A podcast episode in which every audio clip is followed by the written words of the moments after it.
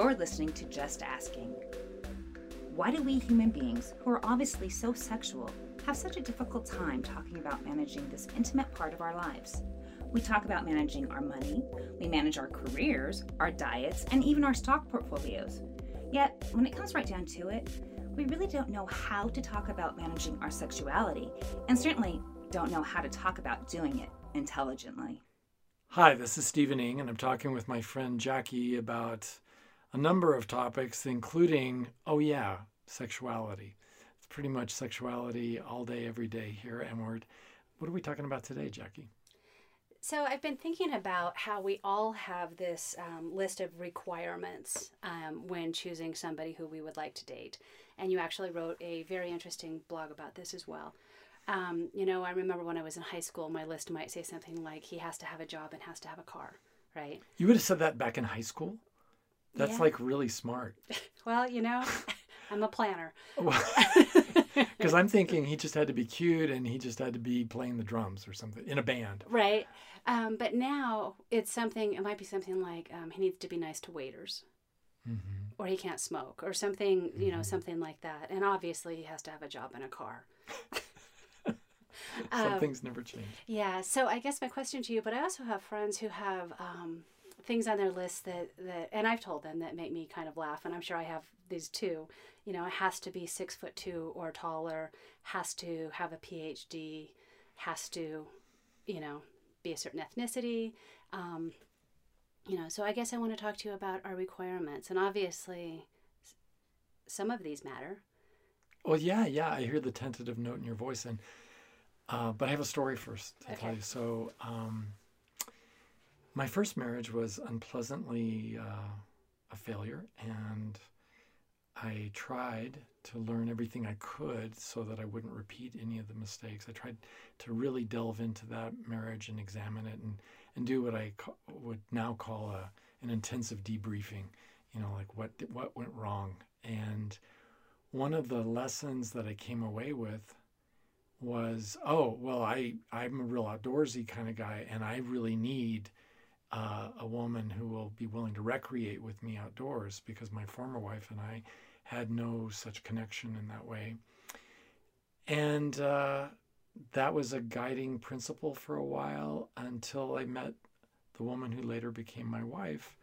My current wife and I have been together 22 years, and she she doesn't go outdoors any farther than the extension cord for her blow dryer. so she would never, for example, go for a long hike in a park or even a, a certainly not for an overnight backpacking trip.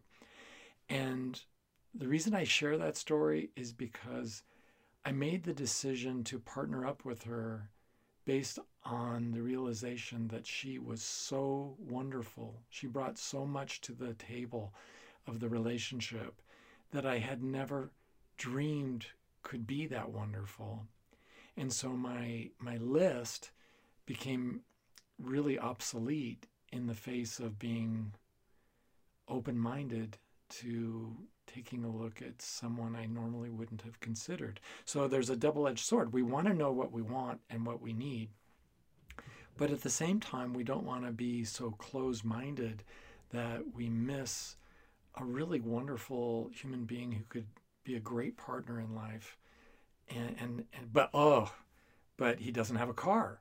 Instead, he takes uh, Uber everywhere or And I guess that's that one actually is becoming kind of obsolete, the car thing, because Right. that's yeah less relevant. And if you lived in New York City where public transportation is readily available, I can imagine that a lot of wonderful candidates won't have cars Right. and uh, plenty of other cities around the country. So the whole, you know, for me living out in the West, the idea that, and, and, and frankly, my, my clients have, have emphasized these three criteria. She has to have a career, not a McJob, but an actual career. Uh, she has to have a car and she has to have a residence. And by residence, uh, we clarify she has to have her own residence, not living with her dad or in the apartment that her dad pays for. And the reason we include car out here in the West is because it's so far from one place to the next, and because public transportation still isn't really adequate. The idea that she might not have a car is more or less an indicator not of undesirability, but that maybe it's premature to think of her as a potential partner because she's still a dependent. She's still dependent on her father uh, for her housing or for her income or for her transportation. And what we all want, I think, starting off with, is someone who's a genuine adult, not just adult on the outside, not just, you know, somebody who's reasonably aged, but somebody who's a true adult on the inside because we're all aware of those individuals who could be 30 years old, 40 years old, and on the inside they're about 13. And so knowing somebody who's an adult, those are just the initial markers. And among my clients, it runs about 80% of my clients say, Boy, if I thought of that, I wouldn't have been with my last marriage. Which, which right? Which brings us back to the the intentional the, interview. The intentional interview. Um, when you first start dating somebody, when you're doing the intentional interview, there are specific things that you are looking for in this conversation, right? Or it wouldn't be intentional. Um, and there's certain red flags you're looking for. Yeah, that's a term I use a lot. And, and for a lot of my clients, they mishear me because the word intentional isn't part of their working vocabulary. And what they hear me say is initial. And they confuse this with this is what you talk about on a first date. Right. And, and when I ask uh, a group of guys working together uh, on this topic, and I say, well, How long is the intentional interview supposed to last? I've had people say, with a commanding tone of authority, three months which is something I've never said in my life. And other people will say six months equally authoritatively. But the, the correct answer is really why would it ever end? Because sometimes, and I have had clients who've been happily married for seven years, and then their spouse starts drinking and they stop having sex, their life is miserable. I ask them how much longer their marriage lasts, and they look at me and say 38 more years. Now, to me, that would be a breakdown, thinking that the intentional interview stopped back in the day and that I'm now stuck with my choice. No, I think marriage or partnership of any kind by any other name is always an elective procedure. I get to back out of this. We're not talking about our blood relatives like our children or our parents. I do get to back out of a marriage that isn't anymore what I need it to be. And I can tell you what's at the top of my list if you're interested. Yeah, I want to go back to the list because there are obviously some things that are important. Well, I think a lot of people who've been burned in their first or second relationships, and I've talked to men and women this way, they want to throw out physicality as a uh, as an item on the list, and I think that's a real mistake because at least for men whose hydraulic system is heavily dependent on being aroused, if I don't find her attractive, then sort of what's the point? Why would I be with this woman if I'm not going to find her attractive? And I think a lot of men feel sheepish or, or even embarrassed by any kind of provision given to their sexuality. But I think for men, particularly, it's a really important thing. And I think less so with women because typically, I mean, at least among my clients, I've asked my clients to look in the mirror and come back and let me know if they think they're adorable or cute or beautiful.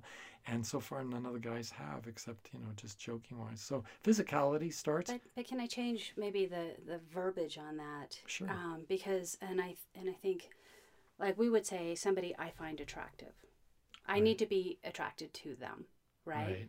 But that's different than a man saying she has to be 120 pounds, have at least a B cup, long hair, you know, I, and because honestly, Absolutely. you never know. Like, I have been attracted to people who totally not my type. Yes. So if I had physically described them, I would have been wrong.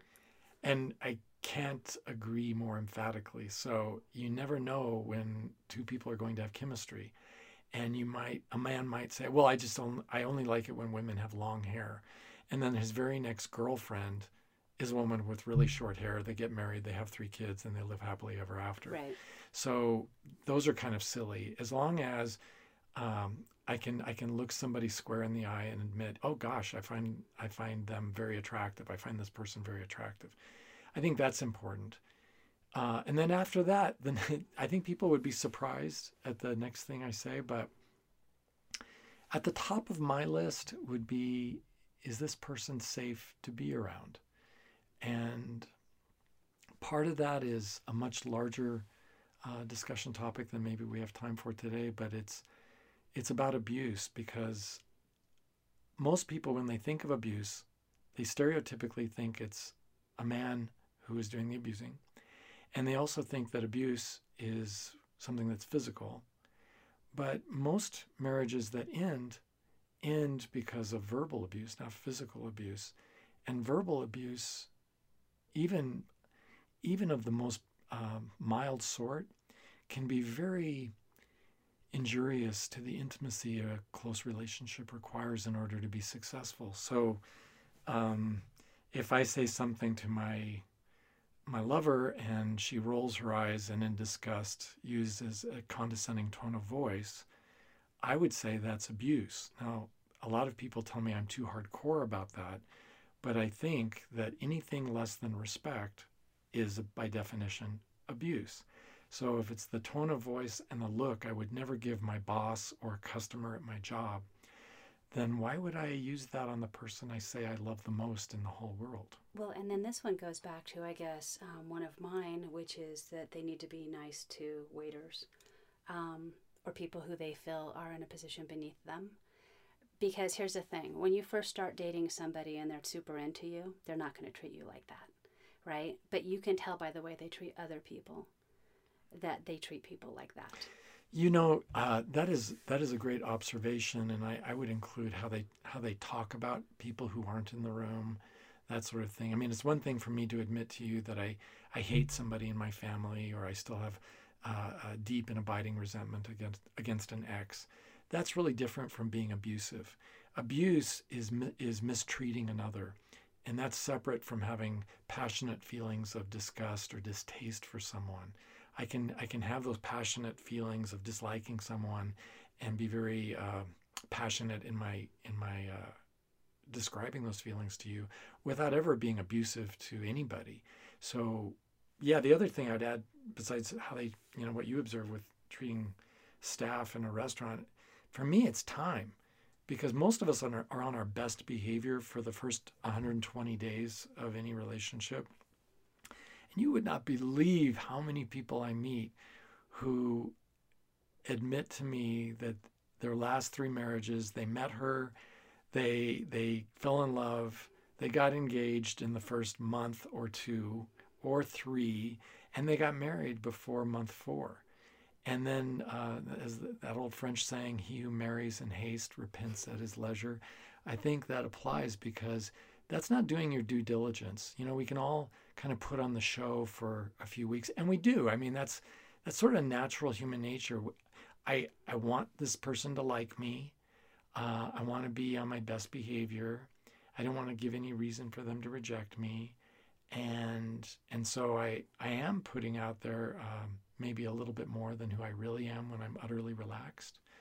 But with time, uh, we all start losing uh, those veneers with each other.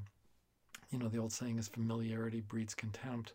I'd like to think that familiarity at least could breed some level of safety where I can relax and begin to see the other person for who they really are.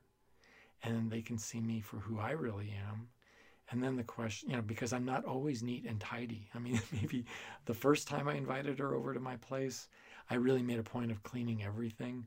But the by the tenth time she comes over, I didn't bother to vacuum that day. Right. And so we get more comfortable with each other. But this thing of safety, this this issue of safety doesn't it's not a small thing because if we're not able to safely share space together and be under the same roof in a safe way, why on earth would we ever be in a relationship together? And and safety for me then is is asking myself the question Am I comfortable telling her anything? Am I comfortable telling her anything about me? Now, I know in year number one of a great relationship, there's going to be a different answer than in year number 20 of a great relationship because we all become more comfortable with ourselves and we start disclosing more. But I can tell you that it's almost universal in in therapy that I'll be in a group of men and some guy will make a disclosure and I'll ask, is this the kind of thing you're comfortable and able to tell your spouse or your girlfriend? And 95% of the time, the answer is, oh, God, no. I would never tell her that. If I told her that, she would cut me. if I told her that, she would divorce me immediately. And they're really the kind of disclosures that are being made are not big deals. They're not, we're not talking about criminal events. We're not talking about gross violations of common morality. We're just talking about private thoughts and historic events. Yeah, a fantasy or a historic event or uh, something like that. And, and if we're not safe with each other, then I can't let her know who I am. And she's not going to feel safe letting me know who she is. Okay, so number one, they need to be an adult. Number two, yes. there needs to be physical attraction. And number three, you need to be safe with this person. That's what I like about you, Jackie. You're so organized. Right? Yes. Told you I'm a planner. Uh, well, yeah, and but I, you know, in the num- number of minutes it takes to talk about these topics, it genuinely takes a lot more time to assess whether or not somebody really is, say, let's say, safe, or somebody really is an adult, because there are a lot of men out there with a high-paying job and a lot of money perhaps in comparison with the woman they're dating. But and you never see him at his at his worst. But um, then you get really close to the guy and you realize oh he has uh, temper tantrums like a little kid. Or you get on his bad side and and he punishes you for days after that. And that's the sort of non-adult behavior that i'm talking about right so there's overlap there too because it's well, yes, with a, with abuse and, and feeling safe versus is he an adult and is he acting like an adult? So one of the other things, uh, number I guess is we're up to number four. Four. Yeah, what I and this is going to be a lot of these. I notice now that I'm talking to you that these are not static, but they're very active, dynamic uh, variables in the life of uh, any of us. I know that we're really trying hard to get along, she and I, and we're really trying hard to put the best foot forward. However, conflict is an essential and inevitable part of every intimate relationship. And two people, no matter how much in love they may be, are eventually going to get so close to one another if they stay together that it becomes inevitable that they that the one will step on the other's toes. There's going to be conflict it is inevitable. But it's also essential in the sense that if we can handle conflict in a way that's health giving, that, that, that breeds more intimacy, then we're going to get even closer after a conflict than we were before. Conflicts are things that keep us apart. And so even if she never speaks up, that doesn't mean that we're not held apart by the conflict she might never mention how much it bugs her um, the, the, way that I eat in public and that she feels embarrassed and that it's awkward and it's uncomfortable or the way I treat her son when the three of us get together. She might never mention anything like that. But that doesn't mean it's not affecting her. And if it's affecting her because we're on the same team, it's going to be affecting me as well. So, we are going to talk about um, healthy conflict on another podcast because this is a big, huge topic. Huge topic. So um, it's not that I'm hurrying you. so I, I, I, okay, but I need to say this before before you shush me, and, and and that is I I want to look for someone who's two, who has two traits. Number one, she has to be strong enough, courageous enough to be willing to confront me, right? But also to have enough savoir faire to be able to confront me in an abuse free manner. Right. She can't just say, hey, you really acted like a jerk back there. What the hell? You're out of line.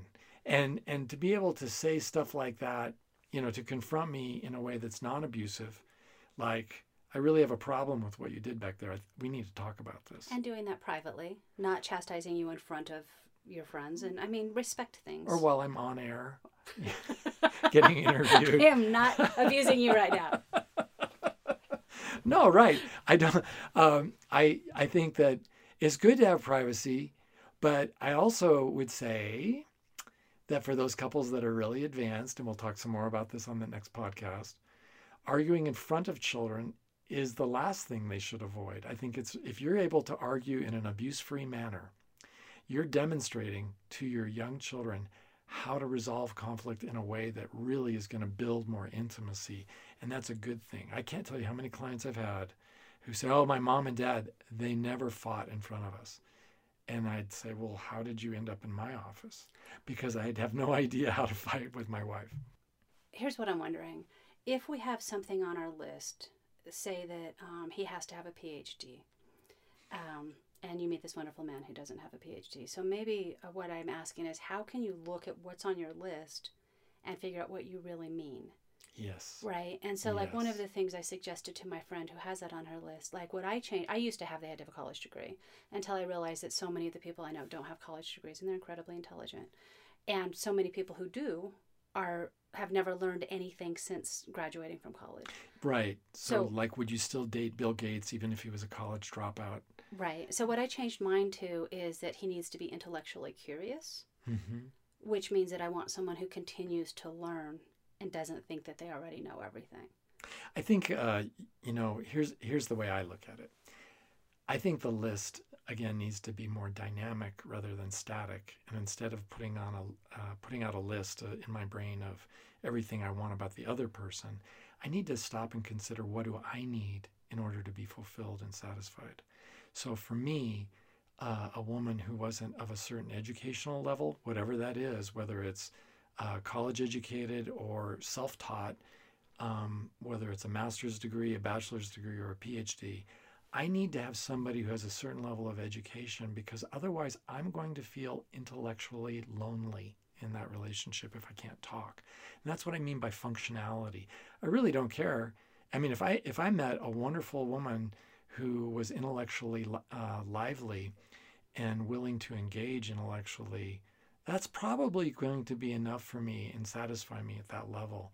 Although, right along with that is a certain level of education because it's not enough to be to have a lot of firepower under the hood if you don't know, for example, um, where is Iraq or what is Europe. You know, you have to have some knowledge. So we want to be able to have some common education. But you know, I'm a I'm a guy who's a hopeless dinosaur when it comes to music, and when it comes to pop knowledge, I I know virtually nothing about pop music, whereas my wife knows a lot more, and uh, she's she's okay with that. I don't need to know everything that she knows, and she doesn't need to know everything that I know. But when we talk about life, the meaning of life, why are we here? What are we doing? How are we going to live our lives? I want to have somebody who's going to engage in those conversations, don't you? Well, absolutely. And and when you said, um, "What is Europe?" Um, so so one of the things on my list, and this is again what I need for me is I need to travel, and I want to travel a lot, a lot more than I I already have. And so when I talk to somebody, which I have in a in a relationship, who says to me, "I don't ever want to travel any place they don't speak English," Yikes. right? Right. That would be tough. That's a significant. Um, that's a red flag, and It could be a, a deal breaker for you. And I, I have to ask, though, could this also be like my thoughts on recreation and backpacking? Because what if he was a really nice, he was a perfect companion, perfect partner in every other way. And he was not controlling, and he was totally fine with you traveling, you traveling with friends, you traveling with family. Uh, he just didn't want to go to Botswana. You know, he just didn't feel, he just wasn't into it. He wasn't feeling it. And, or, or, or some other place where English wasn't being, wasn't spoken. I, I just think, you know, I hesitate to make rules for myself that are static. It's just that you haven't, like for you, for example, you have a need to travel. And I get that. And you want to be able to share that with someone.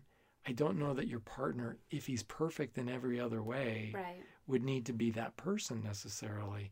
There are universal deal breakers Okay. that make it really clear I'm never going to, no one is ever going to have a great relationship with this person. No one, because he or she has a problem with alcohol or problem with drugs. And until they resolve that, they're not going to be safe for anybody. They're not going to be intimate with anybody because they're not really even in the room 50% of the time. Their body's in the room, but their mind is way in another dimension. Another thing that would be a, a, universal deal breaker, I believe, is of course the abuse, anyone who's into abuse at any level. But there are personal deal breakers that I, I have to admit are kind of humbling for each of us to embrace because we all have our little foibles and traits and uh, peculiarities. And for example, I know I need a l- certain level of neatness and tidiness in my life, or I just don't feel comfortable. And on a scale of 1 to 10, I know I'm not a 10 if 10 is the cleanest, neatest person out there. But if if I'm an 8, is it going to work if I'm with a really great woman who's perfect in every other way, but she's a 2 and she just is really at that other end. Now, there is no truth to that old saying that cleanliness is next to godliness. I get that. And I don't need to judge her, but I do need to be humble about what I can handle. So, and, and for me, that would be something that would really jinx it. So, being a seven on your scale, I can tell you that too. no, right? It would be tr- it would be tedious. It would be tedious, and and part of the issue is that you would be picking up after them all the time to maintain your your place. Like like for example, my son. Um, my son's room is disgusting. well, he's and a teenager. He's a teenage boy, and I was talking to my ex husband about this, and he said, "You know what, Jackie? How is he in the rest of the house?" And I said, "He's neat in the rest of the house. He keeps things picked up. He keeps things neat." And he goes, "Then let him have his space. That's his space." And I went, "Okay." you know, as long as the dishes and you know garbage and things like that. So you just shut the door. I just shut the door, and and that's our our compromise on this is that as long as the rest of the house, and obviously with a romantic partner, that's a different deal because you're yeah. sharing, you know, bedroom. Absolutely, it's a different deal because they're in all your space all the time, and it's right. You know, and and so, I, but I say that not because I'm proud of that. You know, like I'm a seven or an eight I'm I'm saying I'm admitting it with some chagrin, and I hope our listeners are li- are really getting this part because what it means is that although God may be all loving, I am not, right. and or or that I may really love someone, I may fall deeply in love, but I can't live with them. You know, like I I could love and adore a cute little Chihuahua, but I know I couldn't live with the Chihuahua because I'm not careful enough where I walk. I'd step on him or I'd hurt him. And in the same way, uh, I don't want to pick up after a St. Bernard. So I can't live with every dog I love, and I can't live with every woman I love. So I need to be humble, truly humble about what my own limitations are. And there are other examples just like that in the neatness category. And uh, but but I want to give you another exception to that whole neatness thing because it's about functionality. So if if I got together with my my old flame Katy Perry and uh, she has millions of dollars now and she can afford hired help. And if we had hired help walking around behind her, picking up everything she dropped, it wouldn't matter to me if she was a one or a two because the house would still be neat as a pin. So, so on the subject of numbers, Yes. Um, and you've you've talked about this before, affection levels. Mm-hmm. Um, you know, on a scale of one to ten, how affection affectionate are you, and how much public affection do you want? Um, this would be, I would think, another deal breaker.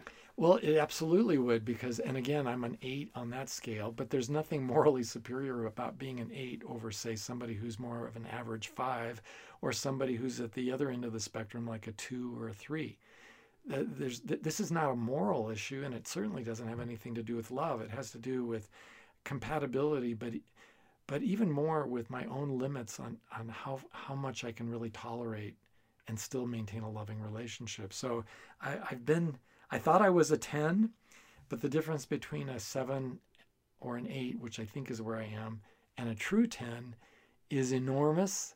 And uh, having dated a 10 and gone through uh, some really uncomfortable experiences, I can I can tell the world now I am definitely not a 10 and I'm cool with that, but I, I'm not going to be comfortable. I could be comfortable with somebody who's a six, a seven, or an eight, maybe, maybe even a nine.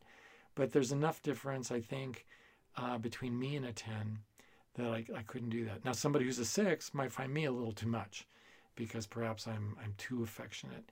And oh, another thing to note about that when you're talking to therapists or arguing with each other about this, this is one of those issues that just doesn't change. So, what I mean by that is that eights have no desire to turn themselves into twos, nor do twos have any desire to bump it up to an eight. We are all pretty equally comfortable and self accepting at whatever our level is of comfort. So that means if you meet a wonderful guy who happens to be a, what are you? Probably a six or seven. Okay, and let's say he's a one. And I, I've just yesterday I was talking to a guy who said he was a one on this area, on this continuum of affection. That's is that ever going to work? Having been in a very significant relationship with a one, I can tell you no. Okay. So and it's painful. And again, it didn't it never needed to happen because in an intentional interview, I could have asked and I could have been observing. Now, I know you're, you're going to have a hard time believing this, but some men lie. No. And and there are a lot of men and women who don't know themselves and they'll say, "Oh yeah, I'm a, I would say I'm average, you know, in that area or I'm above average." Um, because who wants to be below average, right? But there there are a lot of us who are pandering to the person we're dating because we don't want to be dumped or sidelined and so we lie and we and we fail to know ourselves. But, But- this is not something that gets better over time. And one of the things that when you talk about your intentional interview, um, another thing I think we need to clarify is that it is not just verbal. Um, for No, for example, no. the person I was in the relationship with would walk ahead of me when we would go places. He had much longer legs than I did, and he would walk in front of me. And even when I would say, "Can you just come back and hold my hand?" or you know, and Walk with me. walk with me and and he wouldn't do that and so even if he had told me yeah i'm super affectionate i mean Right, that does, his actions say everything. Hey, look, I, you know what I'm I'm sensing is that there's a lot more for us to talk about on this topic of the list, and a lot more thinking that that needs to be done. So, could we get together another time and continue this? i would like that i, I was thinking this is something we could wrap up quickly but um, obviously I, I am mistaken so We'll get together and do this again. that sounds great and again obviously we have a lot of things to discuss but if you, there's something specific that you'd like to hear please tweet us at stephen ing mft thank you Thanks, Jackie. This has been a production by Ing Intellectual in cooperation with Estepona Group. Interview by Jackie Shelton. Music produced by Octophonics. Editing by Lucas Picelli. To listen to more episodes, visit stephening.com.